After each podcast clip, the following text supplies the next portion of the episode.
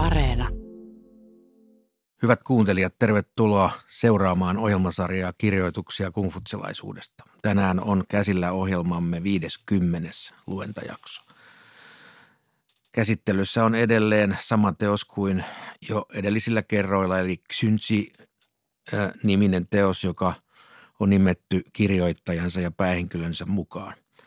Kohta kuulemme siitä vajaan 20 minuutin luentakatkelman ja sen jälkeen arvoisat asiantuntijamme hiukan purkavat sitä teidän ja minun havuksemme. Mutta ensiksi siis kuuntelemme tuon jakson, joka on tuon kirjan yhdeksännen luvun parhaita katkelmia. Sen nimi on Kuninkuutta koskevista säädöksistä. Kuninkuutta koskevista säädöksistä. Yksi. Minulta suvaittiin kysyä hallinnosta. Vastasin. Älä piittaa virkaiästä, kun otat jaloja ja pystyviä palvelukseesi. Älä aikaile hetkeäkään heittäessäsi kykenemättömät pois luotasi. Älä luota liikaa valistuksen voimaan, vaan teloituta pääroistot heti. Älä edellytä voimakeinoja sovinnaisuudessa pitäytyvän rahvaan oikaisemiseksi, vaan anna sen muuntua paremmaksi itsestään. Ota virkaan sellaisiakin rahvaan miehiä, jotka ovat väitteiltään, opeiltaan, teoiltaan ja kyvyltään kelvottomia ja kunniattomia, tai vaikka levottomia kiertolaisia. Käytä valistuksen voimaa ja anna heille hetki aikaa osoittaa kykynsä. Kannusta heitä kehuin ja palkkioin. Nuhtele heitä ojentamalla ja rankaisemalla. Jos he viihtyvät virassaan, ota heidät suojelukseesi. Jos he eivät viihdy virassaan, irota heidät. Hallitsijan tulee ottaa turbiinsa ja hoiviinsa viidenlaiset vaivaiset. Mykät, kuurot, kampurat, rammat ja raajarikot.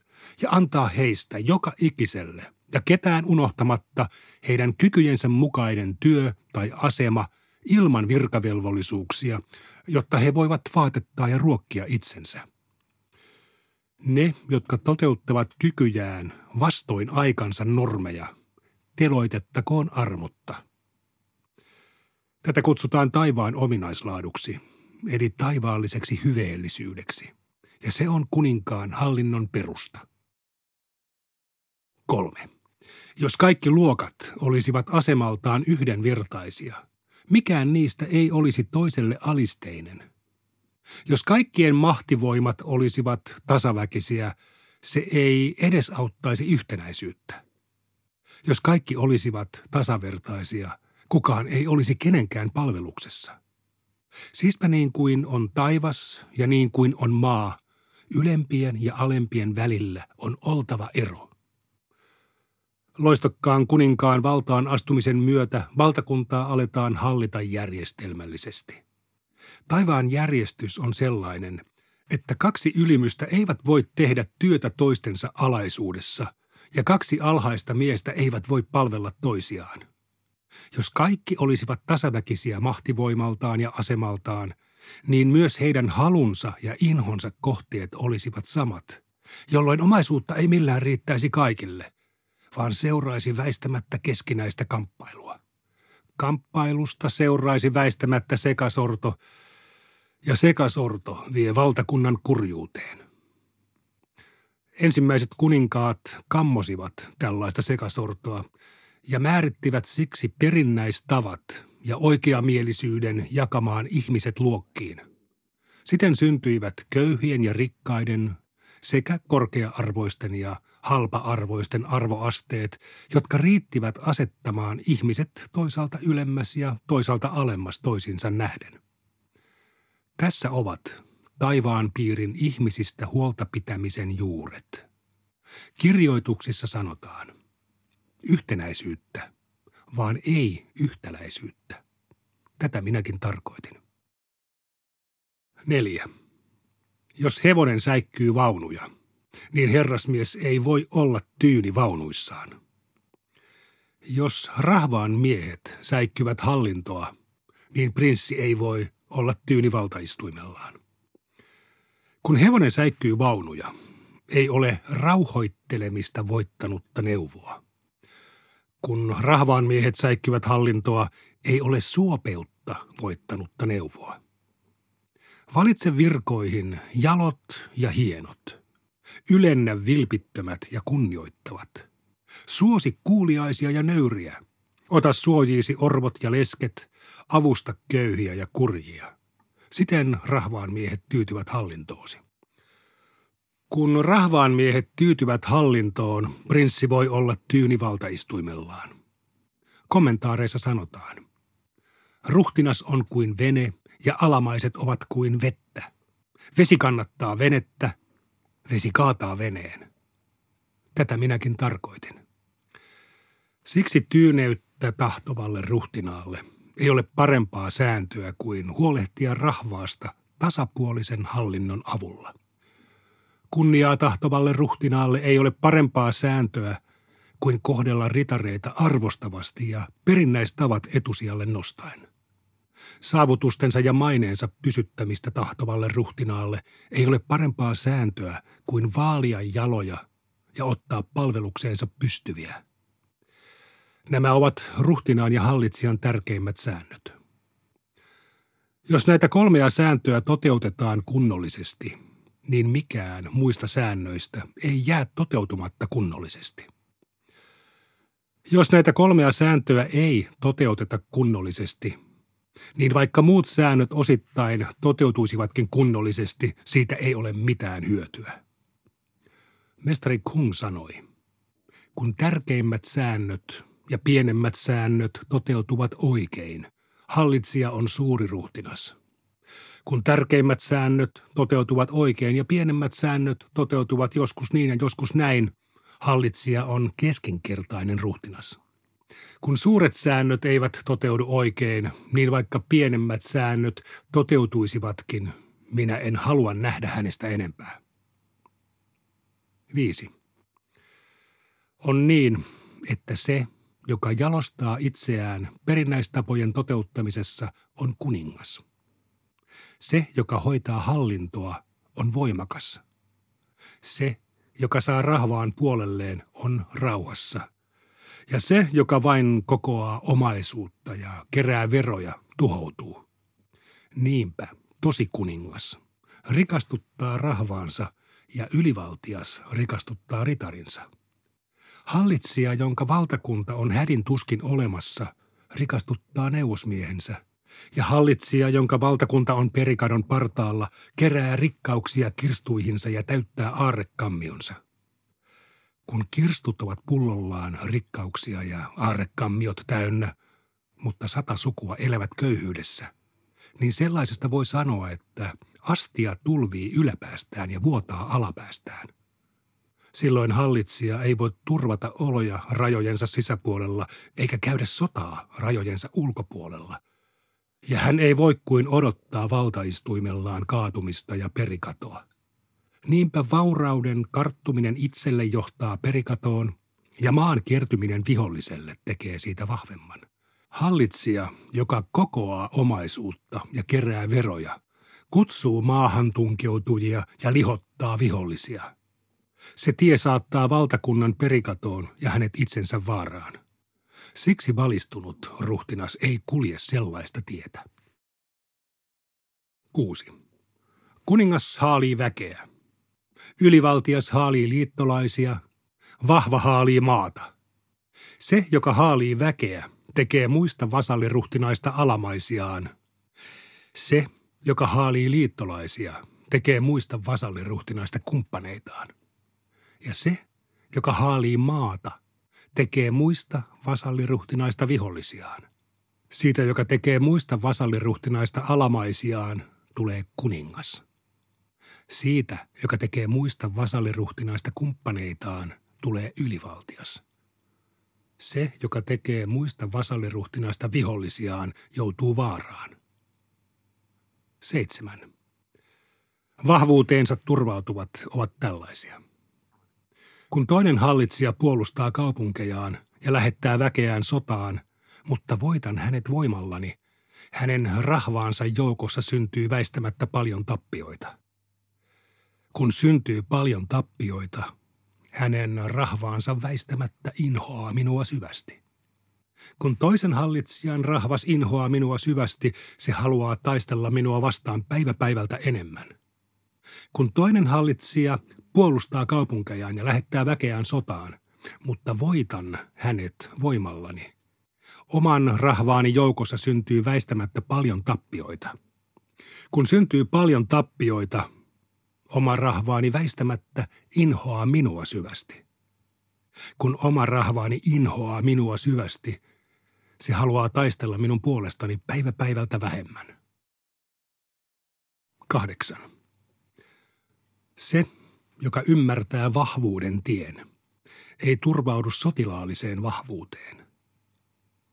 Sellainen hallitsija pohtii, miten voisi käyttää osakseen tullutta kuninkuutta säilyttämään voimansa ja lujittamaan hyveellisyytensä. Kun hänen voimansa säilyy, muut vasalliruhtinaat eivät voi heikentää häntä. Kun hänen hyveellisyytensä lujittuu, muut vasalliruhtinaat eivät voi horjuttaa häntä – jos taivaan piiri ei ole kenenkään kuninkaan tai ylivaltiaan vallassa, hän on oleva voittoisa. Tätä tarkoittaa vahvuuden tien ymmärtäminen. 14. Kuninkuuden säädökset ovat seuraavanlaisia. Tosi kuninkaan tie ei erkane kolmen dynastian, Sian, Shangin ja Joan tiestä – eivätkä hänen noudattamansa mallit poikkea myöhempien kuninkaiden noudattamista.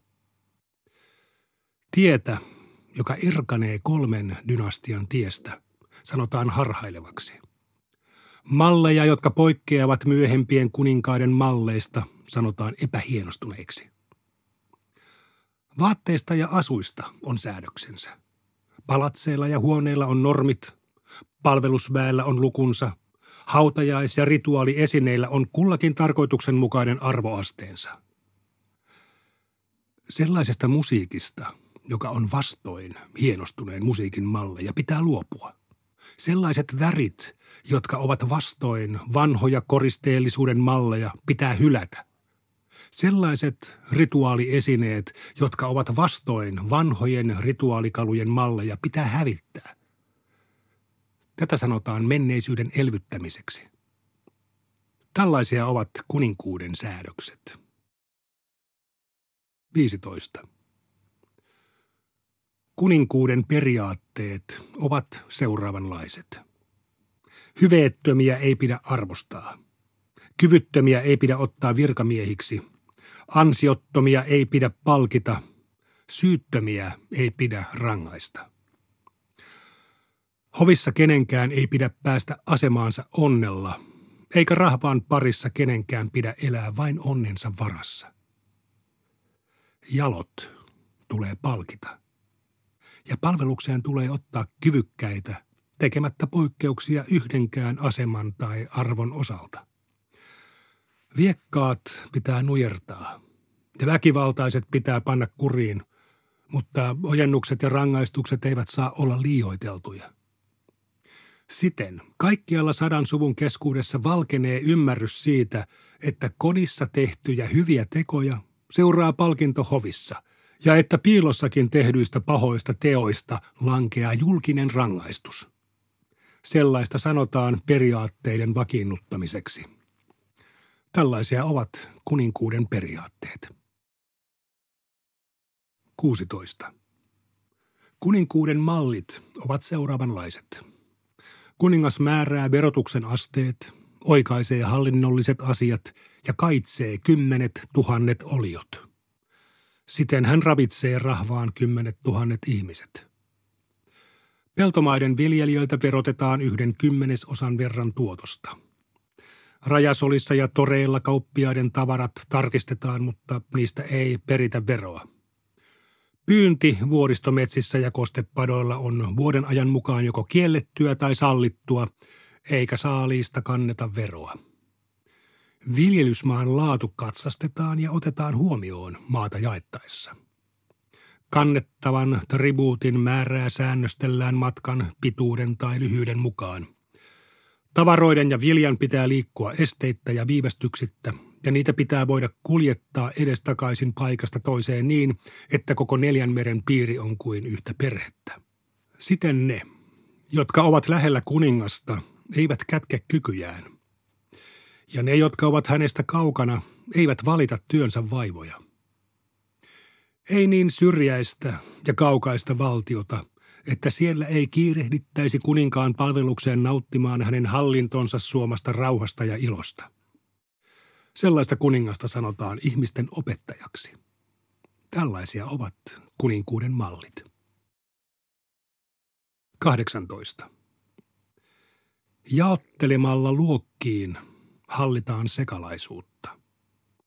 Yhdistämällä yhdeksi hallitaan kaikkia kymmentä tuhatta. Alku on loppu, loppu on alku, niin kuin ympyrässä, jossa ei ole päätepistettä. Tämän periaatteen hylkääminen merkitsee taivaan piirin rappiota. Taivas ja maa ovat elämän alku. Perinnäistavat ja oikeamielisyys ovat järjestyksen alku. Prinssi on perinnäistapojen ja oikeamielisyyden alku. Perinnäistapojen ja oikeamielisyyden toteuttaminen, niiden sisäistäminen, niiden kerryttäminen ja kasvattaminen, niiden harrastaminen ennen mitään muuta, siinä on prinssin alku. Taivas ja maa synnyttävät prinssin. Prinssi nimeää taivaan ja maan säännönmukaisuudet.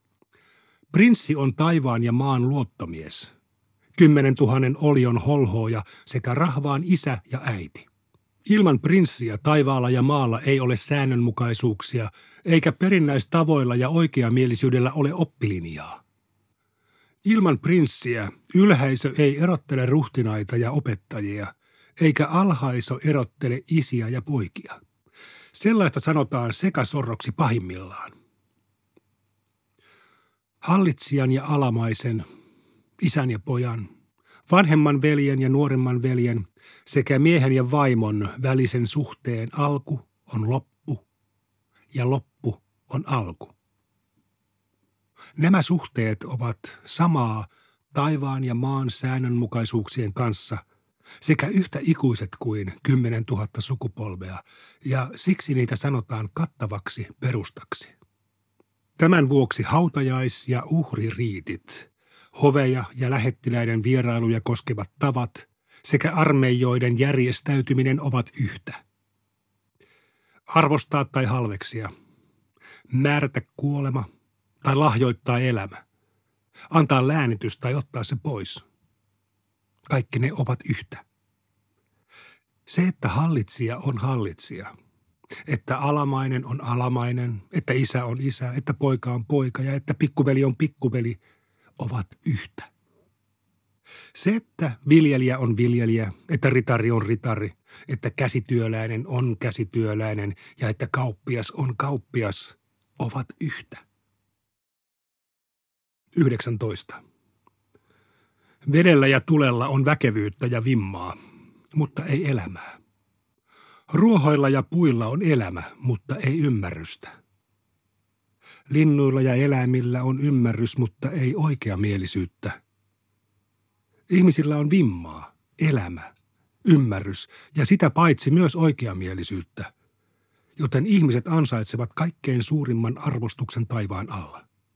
Ihminen ei voimiltaan vedä vertoja härälle eikä nopeudeltaan hevoselle, mutta härät ja hevoset ovat ihmisten juhtia. Mistä tämä johtuu? Sanon. Ihminen kykenee muodostamaan yhteisöjä. Eläimet eivät siihen pysty. Miten ihminen kykenee muodostamaan yhteisöjä? Sanon. Jakamalla ihmiset luokkiin. Miten jako luokkiin onnistuu? Sanon. Oikeamielisyyden ansiosta. Kun jako tehdään oikeamielisesti, syntyy sopusointu, ja sopusoinnusta tulee ykseys – Ykseydestä seuraa joukkovoima, joukkovoimasta seuraa vahvuus.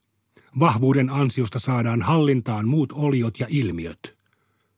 Siksi ihmiset voivat hankkia palatseja ja huoneita asuttavikseen.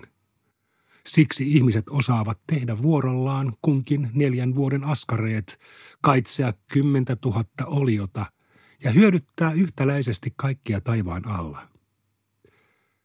Tämä ei johdu muusta kuin onnistumisesta ihmisten jakamisessa luokkiin oikeamielisesti. Nyt hyvät kuuntelijat, muutama minuutti keskustelua juuri kuullusta. Täällähän ovat paikalla arvoisat asiantuntijamme Riikaleena Juntunen, Jyrki Kallio ja Matti Nojonen. Heipä hei. hei. Terve.